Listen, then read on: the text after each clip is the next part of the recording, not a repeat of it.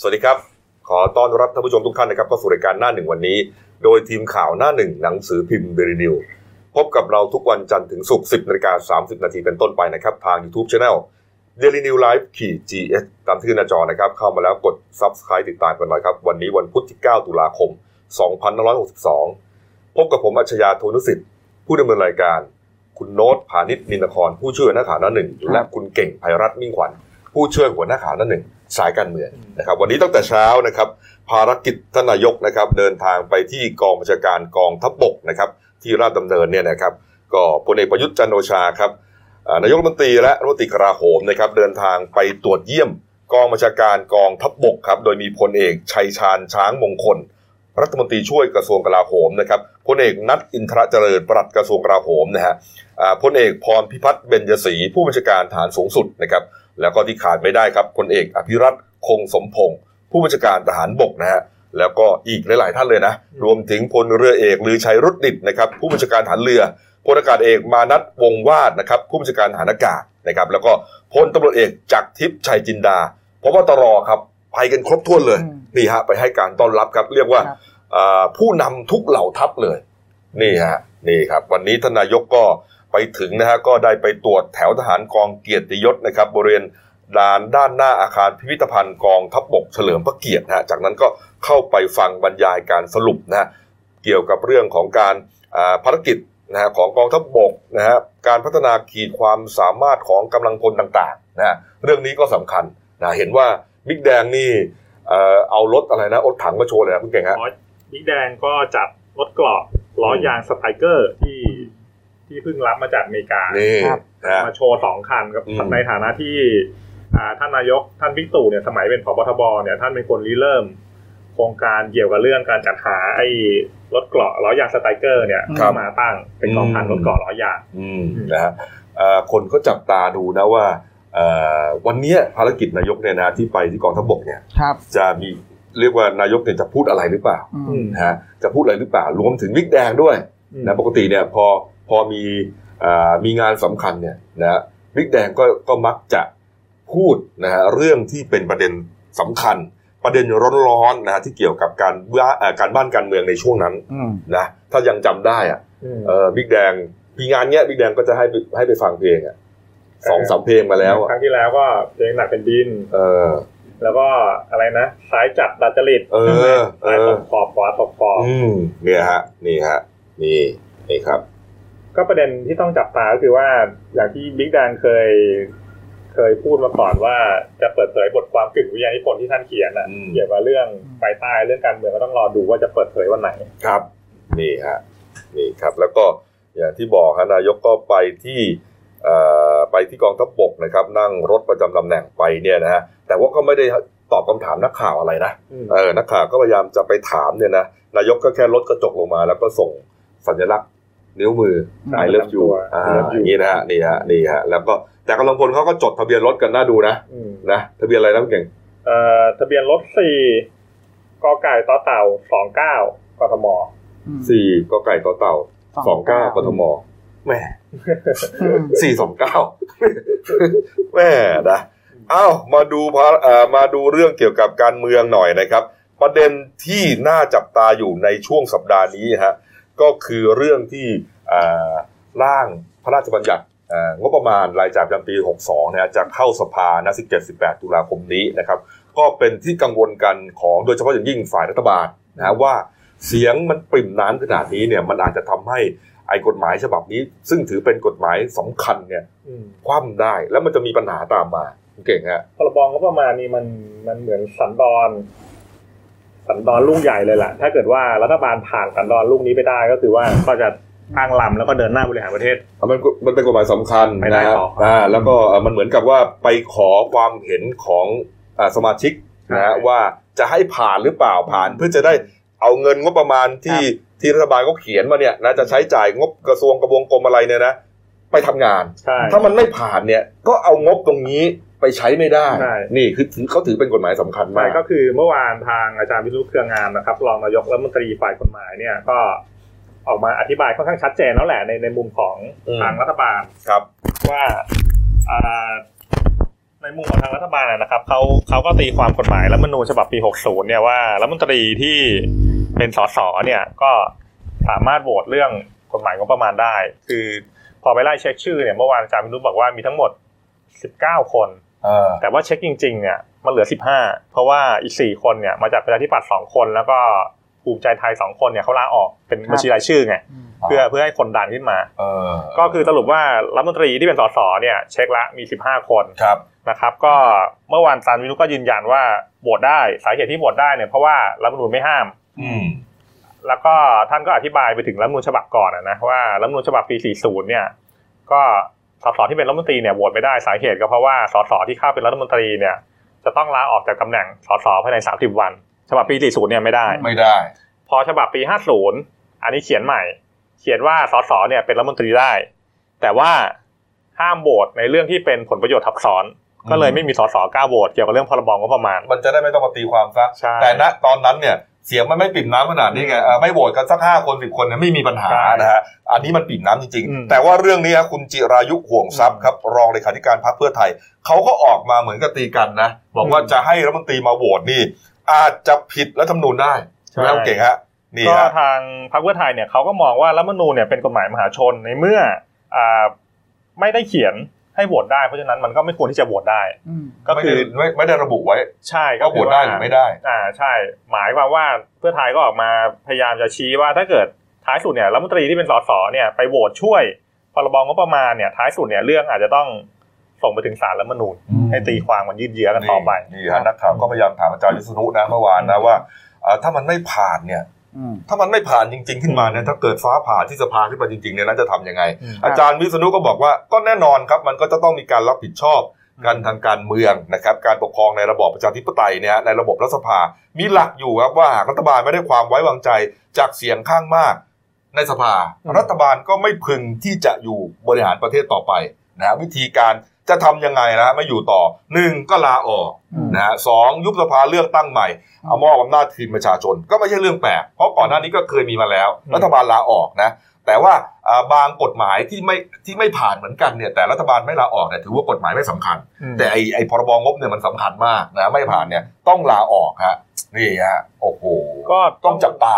ต้องรอดูยังไงทางครับทางรัฐบาลเนี่ยเขาไม่ปล่อยให้ไหลไหลไปถึงไปถึงขนาดว่า ไม่อ่าผ่านร่างพรบมันจะไม่ผ่านหรอกใช่อะแล้วจะทำยังไงอะมันมันปิ่มขนาดเนี้ยคือจะคืต้องอลดคือจริง ๆ เนี่ยไปไล่เช็คเสียงเนี่ยตอนนี้รัฐบาล 16 พักเนี่ยมีทั้งหมด 252 เสียงอืมครับ252 เนี่ยใช้ได้จริง 249 เพราะว่าต้องหักประธานครับแล้วก็รองประธานสภาสามคนอืมฝ่ายค้าน 7 พักเนี่ยมี 245 แต่ใช้ได้จริงเนี่ย 243 เพราะว่า 1 คุณธนาธรเนี่ยจึงรุ่งเรืองกิจหัวหน้าพักอนาคตใหม่เนี่ยถูกพักงานอยู่ครับสองก็คือคุณนวัด ต่อเจริญสุขอ่าอันนี้ก็อยู่ในเรือนจำก็ออกมาอ่าโหวตไม่ได้ครับแล้วก็มีฝ่ายค้านอิสระอีกสองเสียงคือไทยศรีวิไลกับประชาธรรมไทย แต่ว่าเมื่อวานมีคนเห็นแวบๆนะ นี่ไงใช่ไหมพี่กบไม่แวบแล้วฮะเห็นกันเต็มเต็มเต็มตาเลยฮะคุณพิเชษฐ์สถิรชวานครับสสบัญชีรายชื่อ แล้วก็หัวหน้าพักประชาธรรมไทยครับเขาเดินทางขึ้นตึกอ่าที่ทำเนียบรัฐบาลเลยนะฮะอ่าไปพร้อมกับคุณสัมพันธ์เลิศนุวัฒน์อันนี้เนี่ยอ่า ได้รับการแต่งตั้งจากพลเอกประวิตรวงษ์สุวรรณนะครับให้เป็นอ่าที่ปรึกษารองนายกนะฮะอืมก็เดินไปสองคนเลยไปพบบิ๊กบิ๊กป้อมนะฮะครับไปพบบิ๊กป้อมคุยกันอยู่พักหนึ่งแหละนะฮะตอนขากลับลงมาอืมลงมานักข่าวก็ดักถามไปเจอกันเรื่องอะไรนะฮะแต่ว่าอ่าคุณพิเชษเนี่ยก็ไม่พูดอะไรนะ แล้วก็รีบขึ้นรถไปเลยใช่ท่านท่านพิเชษก็พยายามอธิบายว่าจริงๆมามาพบทีมงานวิกป้อม แต่ว่าก็ก็ไม่ได้บอกเอ่อ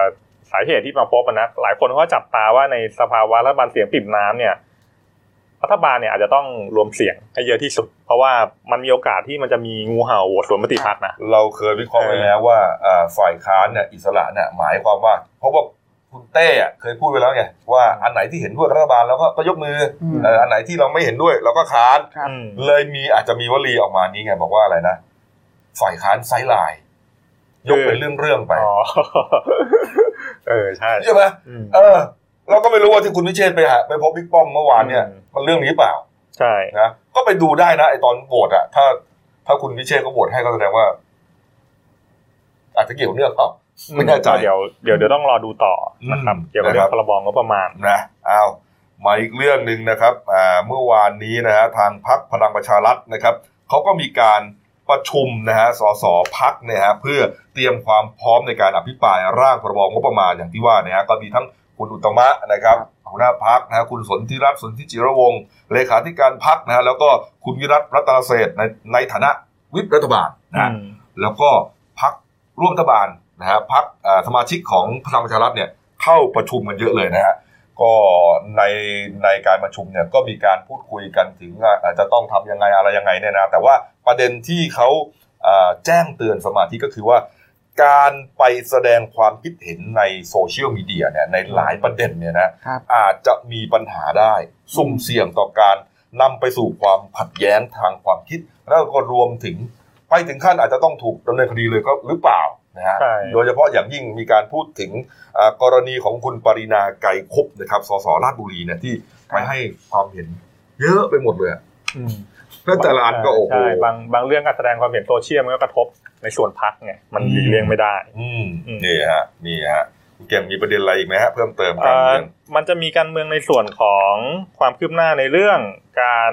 แจ้งความกันไป แจ้งความกันมาระหว่างกรมนภาคสี่อืมกับอ่า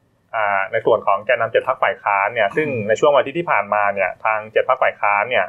ไปแจ้งกองปราบเรียบร้อยแล้วให้ดำเนินคดีกับแม่ทัพภาคสี่แล้วก็อ่าท่านพลตรีบุรินทร์อืมนะครับที่เป็นผู้ชำนาญการกรมนภาคสี่ส่วนหน้าเนี่ยครับในฐานแจ้งความเท็จแล้วก็หมิ่นประมาทครับแล้วก็วันเนี้ยในช่วงเช้าเนี่ยล่าสุดเลยคือตอน9โมงที่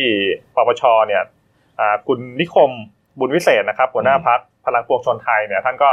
เดินทางไปยื่นปปชแล้วให้ไต่อืมสวนบิ๊กตู่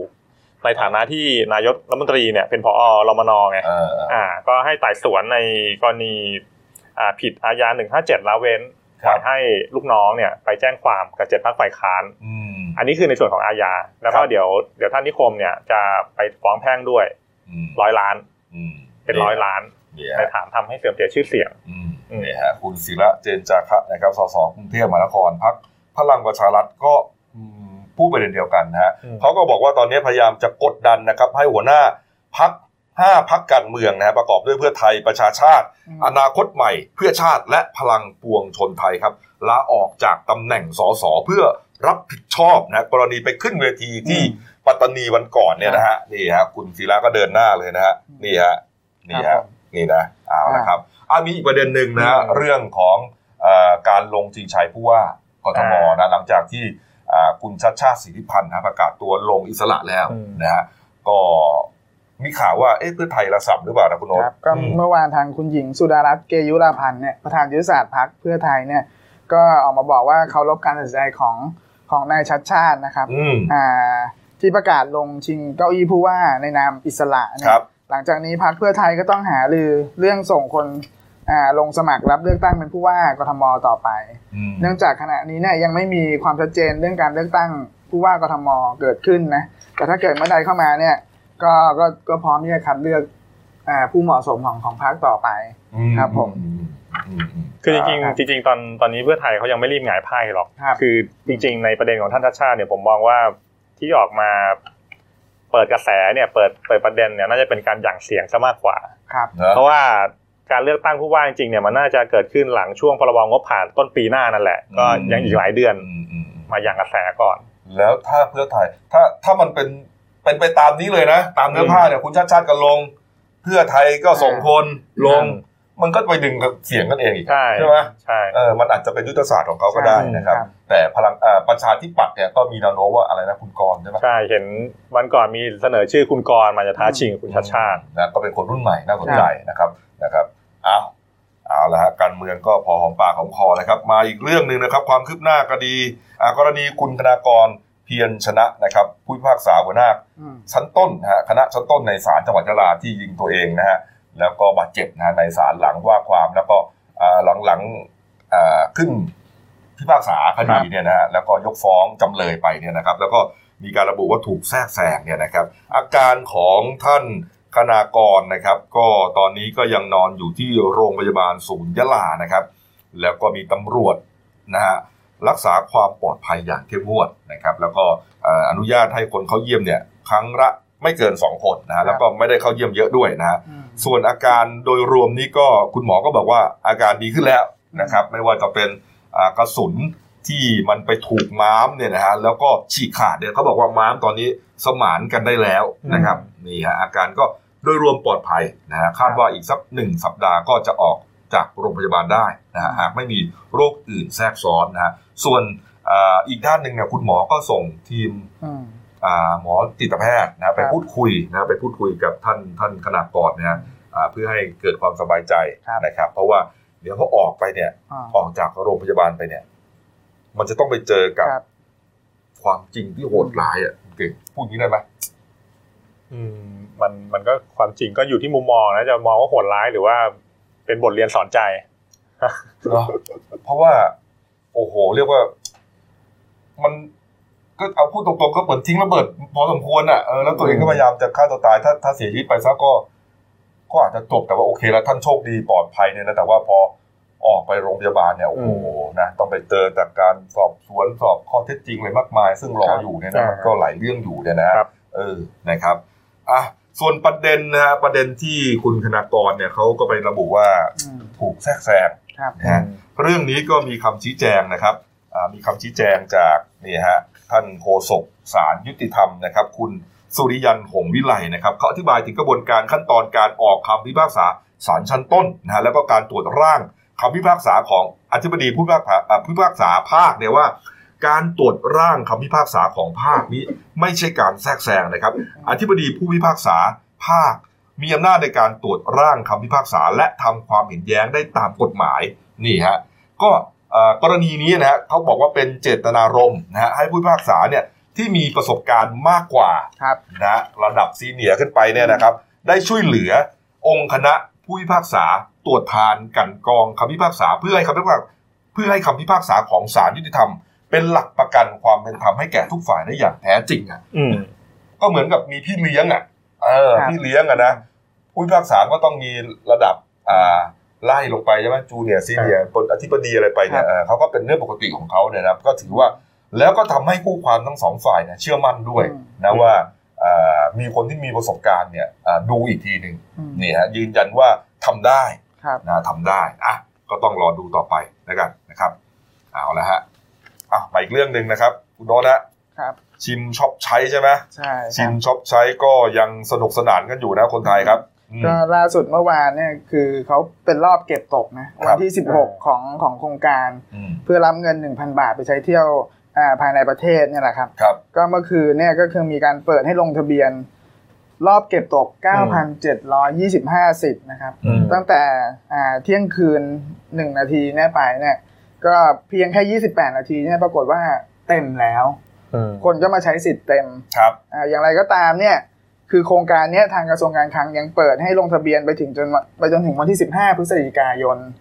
ก็คือจนกว่าจะครบสิทธิ์ 10 ล้านคนที่เขาประกาศให้เข้าร่วมโครงการนะครับอ่าคือมันจะเหลือน้อยลงไปเรื่อยใช่ๆคือมันไม่หมดไม่เต็มซะทีเดียวเพราะมันก็จะมีคนลงผิดลงถูกเนี่ยนะใช่ครับเออก็คือทีเนี้ยคือสิทธิ์ตรงเนี้ยก็จะมาจากผู้ที่ลงทะเบียนไม่ถูกต้อง แล้วก็อีกอย่างหนึงก็คือไม่ใช้ไม่ใช้เงินอืมภายใน 14 วันที่เขาอ่าเปิดให้ใช้เนี่ยนะคนี่รับไงนะครับผมคนที่ลงวันแรกเนี่ยครับที่เขาเปิดลงทะเบียนวันแรกใช่23 กันยายนเนี่ยนะเออท่านนับเนี่ยอ่า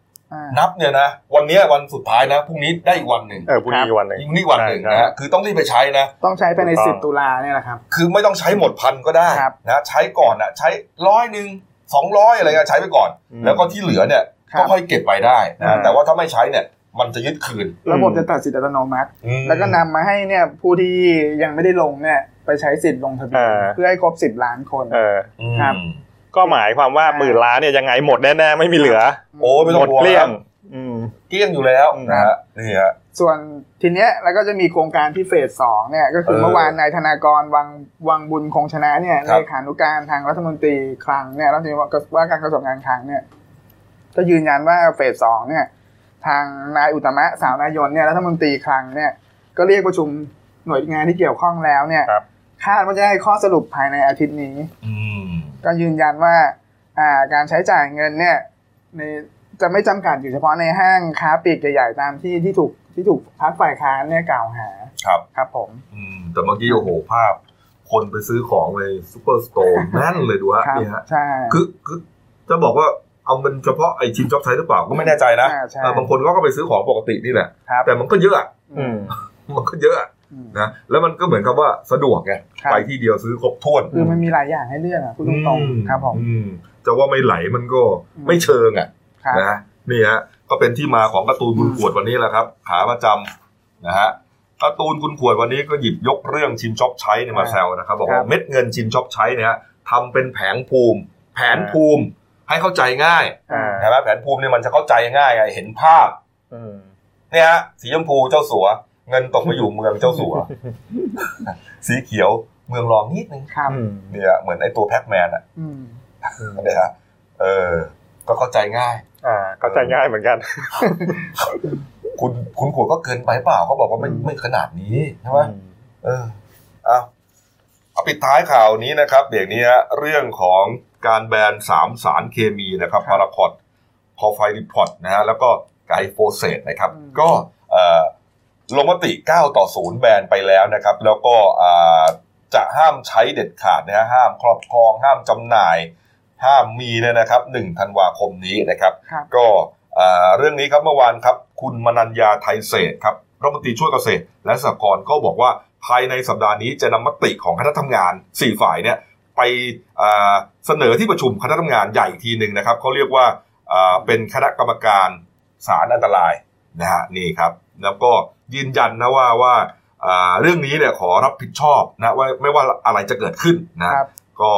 เอ่อคุณมนัญญานี่ก็ถือว่าเป็นตัวตั้งตัวตีสำคัญอีกคนหนึ่งนะอืมช่วงสองสามวันที่ผ่านมาเนี่ยนะอืมเออประชุมกันดุเดือดเนี่ยนะครับ แกบอกว่าถึงขั้นปวดศีรษะเลยเมื่อเช้า เมื่อเช้าเนี้ยเมื่อเช้าอืมเมื่อวานเนี่ย ถึงขั้นหัวจะระเบิดอะครับต้องไปหาหมอฉีดยาคลายกล้ามเนื้ออะไรคลายเครียดเลยอะเออผมดูท่าจะเครียดมากนะ อืมนี่ฮะนี่ฮะ ประเด็นเนี่ยนะครับ ประเด็นเรื่องนี้เนี่ยเอาละเขาแบนไปแล้วเรียบร้อยนะแต่ว่ามีแหล่งข่าวรายงานมาบอกว่าที่กระทรวงเกษตรและสหกรณ์เนี่ยนะฮะอืมมีอดีตข้าราชการระดับสูงของกระทรวงครับครับ ผันตัวไปเป็นผู้นำเข้าอืมสารพิษนะฮะสารสามสารนี่แหละนะฮะรายใหญ่เลยนะมันหลายสิบปีแล้วนะแล้วก็มีอาชีพเป็นในายหน้าวิ่งเต้น เจรจาให้ผลประโยชน์กับผู้บริหารในกระทรวงเกษตร และพักการเมืองต่างๆ แลกกับการเปิดทางให้ บริษัทข้ามชาติ รวมทั้งบริษัทรายใหญ่นะครับอ่าในไทยเนี่ยนำเข้าสารเคมีต่างๆ เข้ามาจำหน่ายครับนี่ฮะแล้วก็ไม่ต้องเสียภาษีนำเข้าส่งออกด้วยเพราะถือว่าอ่าสารที่มีใช้ทางการเกษตรไงราคาถูก แล้วก็ช่วยลดต้นทุนให้เกษตรกรก็เลยไม่ต้องเสียภาษีนี่ฮะครับแต่ว่าอ่าข้าอดีตข้าราชการคนนี้เนี่ยเครียดหนักเลยหลังจากอืมอ่ามติของคณะทำงานครับที่แบรนด์สามสารเขาบอกว่าเอ่อเขาเก็บสต็อกสาม สารชนิดนี้นะฮะสารอ่าสารทั้งสามชนิดเนี่ย ไว้มาก ยอดเงินนี่บอกว่าเป็นพันล้านนะฮะครับโอ้โหโอ้โหเก็บสต็อกเป็นพันล้านนะอืมเครียดถึงขั้นจะฆ่าตัวตายเลยฮะอืมนี่ฮะแหล่งข่าวพูดขนาดนี้เลยนะแทบจะฆ่าตัวตายเลยครับโอ้โหนี่ฮะนี่ แล้วเขาบอกว่าสาเหตุที่อดีตข้าราชการคนนี้ฮะกล้านำเข้าสามสารดังกล่าวเข้ามา แม้ว่าจะมีหน่วยงานอื่น นอกกระทรวงเกษตรต้องการแบนเนี่ย อันนี้มาจากว่าทุกครั้งเขาสามารถเจรจาได้อืมเจรจาด้วยวิธีใดก็ตามแต่เนี่ยนะครับ จนยืดเวลาการแบนออกมาได้ทุกรอบอืมครับนี่ฮะแล้วก็เก่งตลาดผิดด้วย คิดว่าอ่ายิ่งมีข่าวแบนสารเนี่ยนะจะทำให้เกษตรกรเนี่ยต้องซื้อกักตุนไว้อืมเอ่อซื้อไว้ก่อนอ่านะเพราะว่าไม่มั่นใจว่าไอสารที่จะมาใหม่เนี่ยมันจะใช้ได้ดีผลหรือเปล่าอืมนะแล้วเดี๋ยวถ้าเลิกแล้วเนี่ยแบนแล้วไม่มีซื้ออืม พืชผลทางการผลิตอ่าทางการเกษตรจะทำยังไงอืมคิดนะฮะว่าเกษตรกรน่าจะกักตุนไว้ ปรากฏว่าเขาไม่ได้กักตุนฮะโอ้โห ก็ทำให้เอ่อเกิดปัญหาเลยนี่ฮะทำให้เอ่อข้าราชการรายนี้นะฮะอดีตข้าราชการรายนี้เนี่ยเครียดมากเลยนี่ฮะโอ้โหเอาละครับอะพักครู่เดียวนะครับกลับมาช่วงหน้าครับพีเสดิร์ดไปแจ้งความฮะถูกหาว่าอมเงินวัดนะฮะแล้วก็อาการ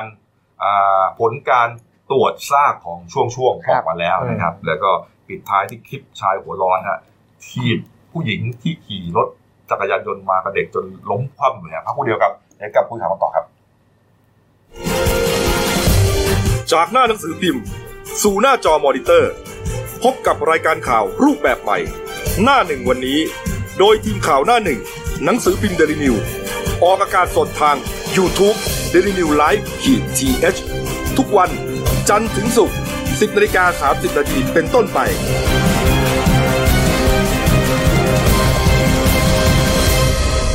แล้วคุณจะได้รู้จักข่าวที่ลึกยิ่งขึ้น จากหน้าหนังสือพิมพ์ สู่หน้าจอมอนิเตอร์ พบกับรายการข่าวรูปแบบใหม่ หน้าหนึ่งวันนี้ โดยทีมข่าวหน้าหนึ่ง หนังสือพิมพ์เดลิวิวออกอากาศสดทาง YouTube d e l i n e w l i v e ขีดทีเทุกวันจันทร์ถึงศุกร์10นาฬิกา30นาทีเป็นต้นไป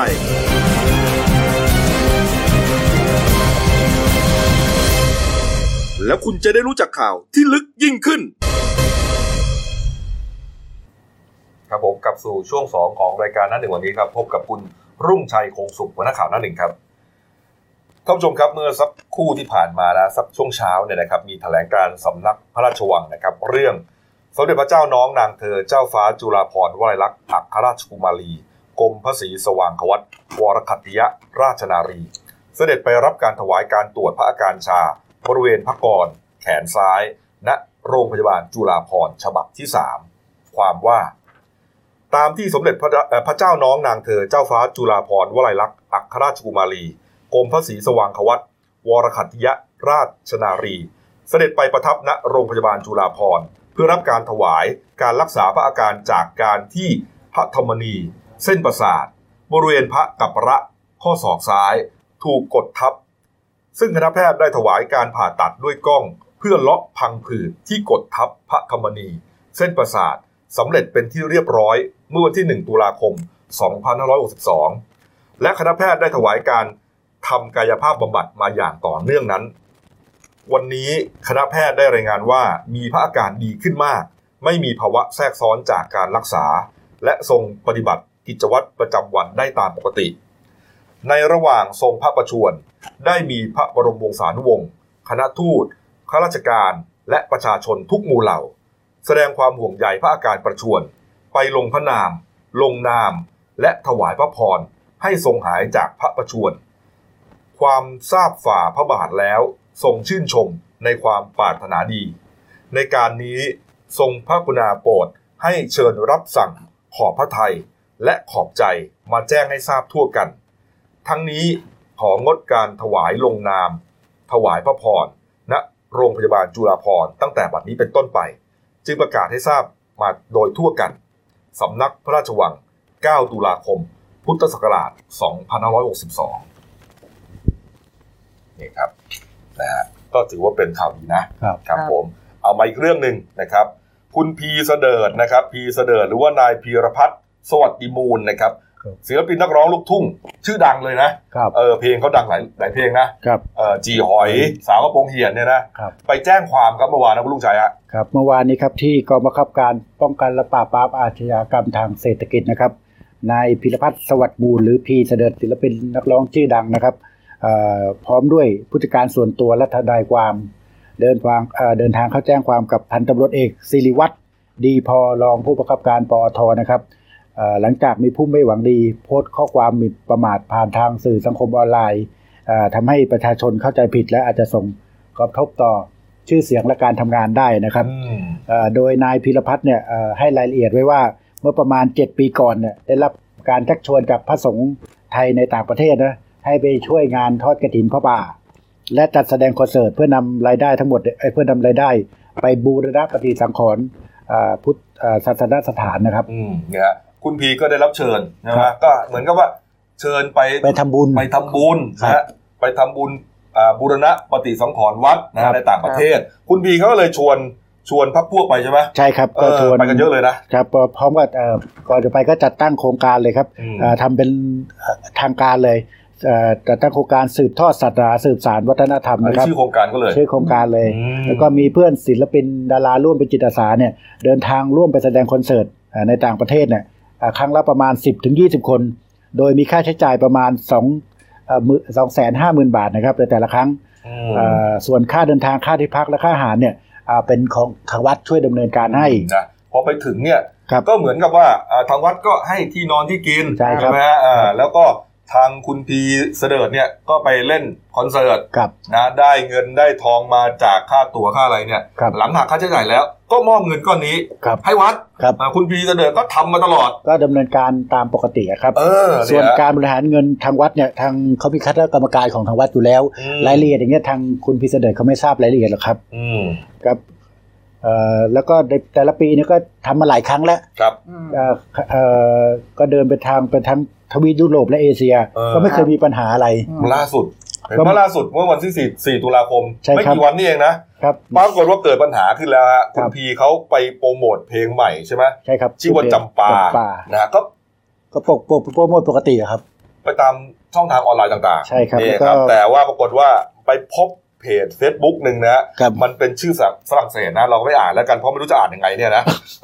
เนี่ยมันมันเป็นภาษาฝรั่งเศสกันแล้วกันนะยาครับวด้วยครับเออแล้วก็มีคนติดตามเยอะเลยนะใช่ครับหลายพันคนห้าหกพันคนเนี่ย บอกว่ามีคนมาโพสต์ใช่ไหมบอกว่าเอ่อคนโพสต์เนี่ยอ้างตัวว่าเป็นคนในโรงทานของวัดไทยที่ในฝรั่งเศสใช่ครับโพสต์ข้อความว่าไงฮะ ก็หาว่าพูดกันตรงๆเลยคือว่าโกงเงินวัดไป เอาว่าคุณพีไปโกงเงินวัด หรืออมเงินวัดระหว่างไป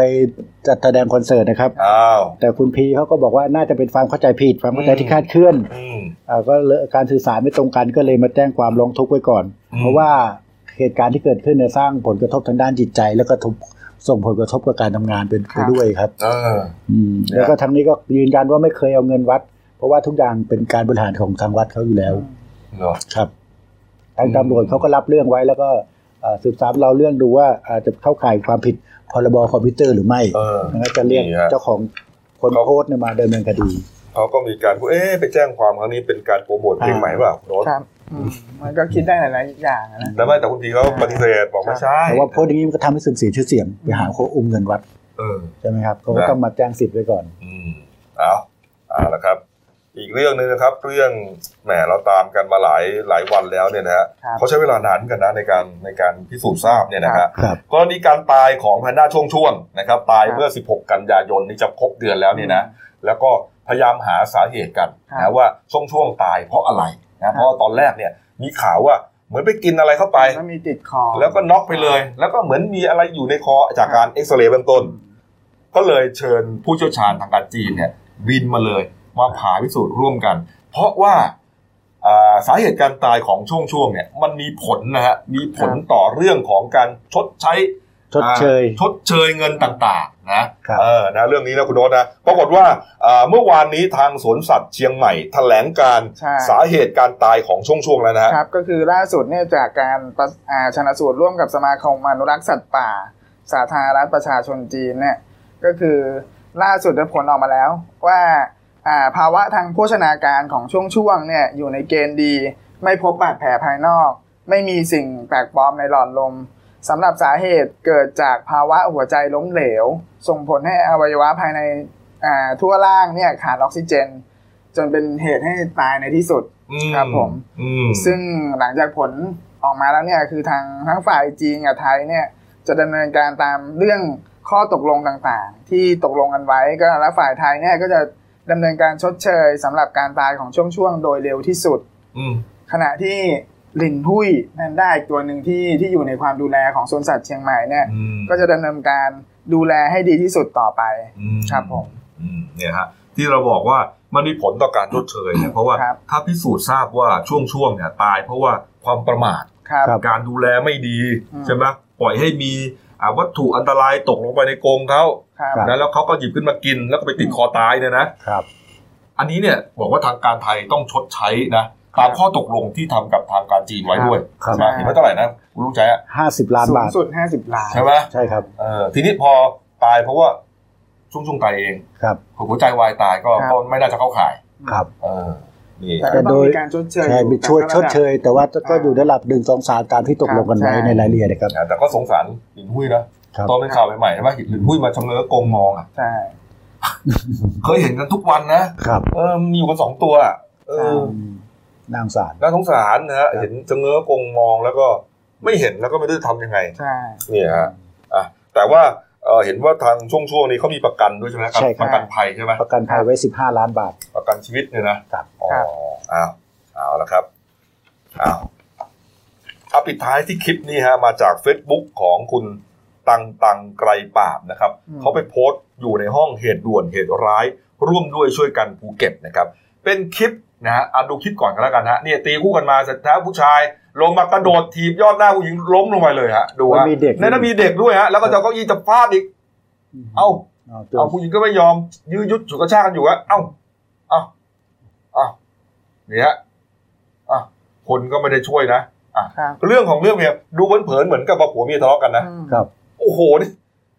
ตกลงนี่ไม่มึงใช่ถีบเขาขนาดนี้เลยเหรอตเนี่ยกลงไม่ใช่ผมเองเหรอไม่ใช่อ๋อนี่ฮะ ก็มีรายงานนะฮะในคลิประบุอย่างนี้บอกบอกว่า ผู้ชายคนนี้ขับรถเหมือนจะชนน้องผู้หญิงคันนี้ น้องหรือเปล่าไม่รู้นะครับผู้หญิงก็เลยบอกว่าเอ้าขับยังไง จะชนแล้วเนี่ย ก็เหมือนตะโกนกันไปกันมาเนี่ยนะไอ้ผู้ชายจอดรถเลยฮะแล้วก็กระโดดถีบก็เลยอ่าอืมแล้วก็จะทำร้ายร่างกายต่อยกเก้าองเก้าอี้มาจะฟาดเขาเนี่ยนะเออเขาบอกว่าเออมันไม่น่าจะทำขนาดนี้ เพราะว่าในรถเนี่ย มีเด็กอยู่ด้วยอืม นะเหตุเกิดแถวสี่แยก รหัสนะฮะทางไปสะพานร่วมเกาะสิเลครับก็น่าจะเป็นสถานที่อยู่ในภูเก็ตเนี่ยนะครับอืมเขาบอกว่าน้องผู้หญิงมาแจ้งความแล้วแต่ทำอะไรไม่ได้ตำรวจไม่จับผู้ต้องหา เชิญผู้ต้องหามาโรงพัก แล้วก็ปล่อยตัวไป คืออะไรอะงงเนี่ยเขาเขียนอย่างนี้นะเอ่อฝั่งน้องผู้หญิงก็ ผมก็งงเออบอกว่าทำไมตำรวจไม่จับนี่มันข้อหาทำร้ายร่างกายเลยนะอืมแล้วก็น้องผู้หญิงเนี่ยเขาก็ป้องกันตัวเอง นี่เขาเจ็บนะ นี่แล้วก็มีเด็กด้วยดูในคลิปเหมือนเด็กเหมือนจะไม่สบายนะผมว่าที่ศีรษะมีเหมือนกับปิดที่หัวไว้ด้วยโอ้นะโหนี่มันเนี่ยนี่มันขนาดนี้เลยเนี่ยแต่ผมยอมรับคุณแม่คนนี้มากเลยนะเออน้ำใจสู้เขาใจสู้นะใจครับสู้เนี่ยคงจะมาเอ้ยขับดีๆหน่อยอืมอันนี้กระโดดถีบเขาเลยเนี่ยโอ้โหดีเด็ดใจร้อนจริงๆนะเนี่ยแต่มันน่าจะเห็นกับเด็กแก่อะไรบ้างนะครับ ครับ เนาะอืมเออ แล้วอีกอย่างถ้าเกิดเป็นผู้ชายตัวใหญ่ๆขับนี่จะกล้าถีบก็ไม่เนี่ยอ๋อเก่งกับเก่งกับเด็กนั่เก่งนกัน่ะบเด็กผู้หญิงกับกับกับแม่ก็เออ ก็คิดก็คงคิดว่าโอ้ในใจคงกูไม่น่าชสู้นะแน่ๆคงแล้วไม่สู้แล้วแหละกูชนะแน่ๆปแล้ราวกฏว่าเจอสู้ด้วยอืมเออดูอะจริง ๆ ก็ปล่อยผ่านไปนะเออไปไปไปเขาก็ผ่านไปแล้วนี่เกิดขึ้นทุกวันนะอืมเนี่ยฮะอะเนี่ยเรามาให้ดูเนี่ยนะก็ก็เขาบอกว่าตำรวจไม่จับเนี่ยอืมเสนอเนี่ย ให้ตำรวจไปจับซะนะครับ เพราะมันชัดเจนคลิปชัดเจนมากจนะคริรังบๆแล้วอยากจะได้คำตอบจากเอ่อคนที่รับแจ้งความว่าทำไมไม่ดำเนินการอืมตอนนั้นอาจจะไม่เห็นคลิปหรือเปล่าอาจจะเป็นไปเอได้อนะเพราะว่าอืมพอไปแจ้งแล้วก็ไม่เห็นคลิปไงก็เหมือนทะเลาะวิวาทแต่เห็นอย่างนี้เนี่ยยังไงก็ต้องทำบันทึกประจำวันแล้วเออเปรียบเทียบปรับอะไรก่อเหตุทะเลาะวิวาททำร้ายร่างกายเลยไม่ต้องมีตามเออกระบวนการครับไม่ใช่เรียกมาแล้วเงียบคลิป อืมนี่ฮะเอามาดูหน้าหนึ่งแล้วหน่อยนะครับ นี่ฮะกรอบแรกนะ อันนี้เราเล่นไปแล้วนะ ที่ช้างเขาใหญ่ใช่ครับตายรวมแล้ว11ตัวเนี่ยนะฮะอืมแล้วก็อ่ามีเรื่องนี่จับกลุ่มในการพงประภาพันธ์นะครับอืมนักกิจกรรมเคลื่อนไหวทางการเมืองนะผิดตามพรบคอมพิวเตอร์มาตรา 14 วงเล็บ 3 นะฮะนี่ฮะก็เป็นเรื่องเกี่ยวกับความมั่นคงแห่งราชอาณาจักรครับผมแล้วก็ประกันตัวไปได้ครับนะครับ นี่ฮะอะอ่ามีนี่นะเรื่องนี้ฮะ อ่าอุบัติเหตุใช่ไหมสามศพนะครับนี่ครัฮะบเป็นนักศึกษาจากเทคโนโลยีหมู่บ้านครูจังหวัดลำพูนฮะครับจะเข้ามารับทุนการศึกษาที่กรุงเทพฮะอืมนี่เกิดอุบัติเหตุตายไปครับสามศพฮะครับอ่าขอพูดถึงเรื่องช้างหน่อยเอาโอ้ครับน่าสลดใจนะช้างที่ตายสิบเอ็ดสิบเอ็ดตัวเนี่ยสิบเอ็ดตัวเนี่ยเป็นโขลงเดียวกันนะใช่ดิใช่โอ้โหนะทีแรกนี่ก็ตกทยอยไปปรากฏว่าน่าจะตกพร้อมกันในวันนั้นแหละ แต่ว่าใช่วันแรกเจอแค่ห้าตัวเอ้ยครับเจอแค่ เจอหเจอกหกตัวเออใช่ แล้ววันหลังมาเจออีกห้าถือว่าอืมเยอะสุด เพราะว่าเมื่อปี35นี่แค่8ตัวใช่ครั้งนี้11ตัวอืมครับแล้วเดี๋ยคือวเราก็ช้างเนี่ยเวลาอยู่มันจะอยู่เป็นโขลงเลยใช่เวลาไปไหนไปด้วยกันใช่นะฮะเมื่อวานเราก็โฟนอินนักข่าวเลยครับนะเมื่อวานนี้ท่านผู้ว่าสองจังหวัดเนี่ยร่วมกันแถลงข่าวเลยเนี่ยนะครับก็รอดูมาตรการการป้องกัน ป้องกันก็ทำได้อย่างเดียวแหละอืมสร้างรั้วสร้างอะไรให้มันครับแข็งแรงอะนะอืมเออไม่ให้เกิดอย่างนี้ขึ้นอีกนะครับคุณโน้ตไปเที่ยวเขาใหญ่บ่อยๆนี่ พอทราบว่าโคกเอ้ยช้างเนี่ยมีมีหลายโขลงมีหลายฝูงไหมใช่มีหลายโขลงครับส่วนใหญ่ในช่วงช่วงเดือนเนี้ยเขาจะเป็นช่วงฤดูของเขาฤดูเขาเรียกฤดูผสมพันธุ์ครับเขาจะเดินกันกันตามกันเป็นโขลงแล้วก็จะมีลูกเล็กลูกน้อยเนี่ยเยอะมากอืมเพราะฉะนั้นเนี่ยอ่าโขลงหนึ่งอย่างต่ำก็ประมาณ 13-14 ตัวนะครับแล้วมีหลายโขงใช่อืมอย่างอืมอ่าอย่างเมื่อวันอาทิตย์ที่ผ่านมาที่ผมไปเนี่ย ก็ออกมาเดินหากินเนี่ยสามสิบตัวอืมโอ้ครับผมเยอะมาก แล้วพอจะทราบไหมไอ้ไอ้โขงเนี่ยทำไมไปพลัดตกได้อะอ่าเขาจะส่วนใหญ่โขลงช้างที่เขาใหญ่เนี่ยเขาจะหากินอยู่ทางฝั่งปาจีนก็คือฝั่งเหวนรกเนี่ยแหละอืมก็คือเขาก็จะเดินเดินตามหาแหล่งอาหารของเขาเนี่ยแหละอืมแหล่งอาหารของเขาก็คือพวกต้นหวายต้นไผ่อะไรต่างๆ เนี่ยเขาก็จะเดินตามแหล่งที่มันสมบูรณ์ ทีเนี้ยช่วงป่าตรงช่วงนั้นแหละมันสมบูรณ์ก็คาดว่าน่าจะ เดินตามเส้นทางที่เขาคิดว่าปลอดภัยและอืมมีอาหารมากที่สุดอืมแต่สุดท้ายก็พลาดจนได้เนี่ยเป็นนะเหตุเป็นเหตุที่ไม่คาดฝันจริงอืมนะครับอะเอาละครับฝากช่องเราด้วยนะครับ Daily New Life กิจเอนะครับเข้ามาแล้วกด subscribe กดไลค์กดแชร์กดกระดิ่งแจ้งเตือนนะครับมีรายการดีๆทั้งวันและทุกวันนะวันนี้หมดเวลาครับเรา 3 คนลาไปก่อนขอบพระคุณทุกท่านที่ติดตามรับชมนะครับ ลาไปก่อนครับ สวัสดีครับ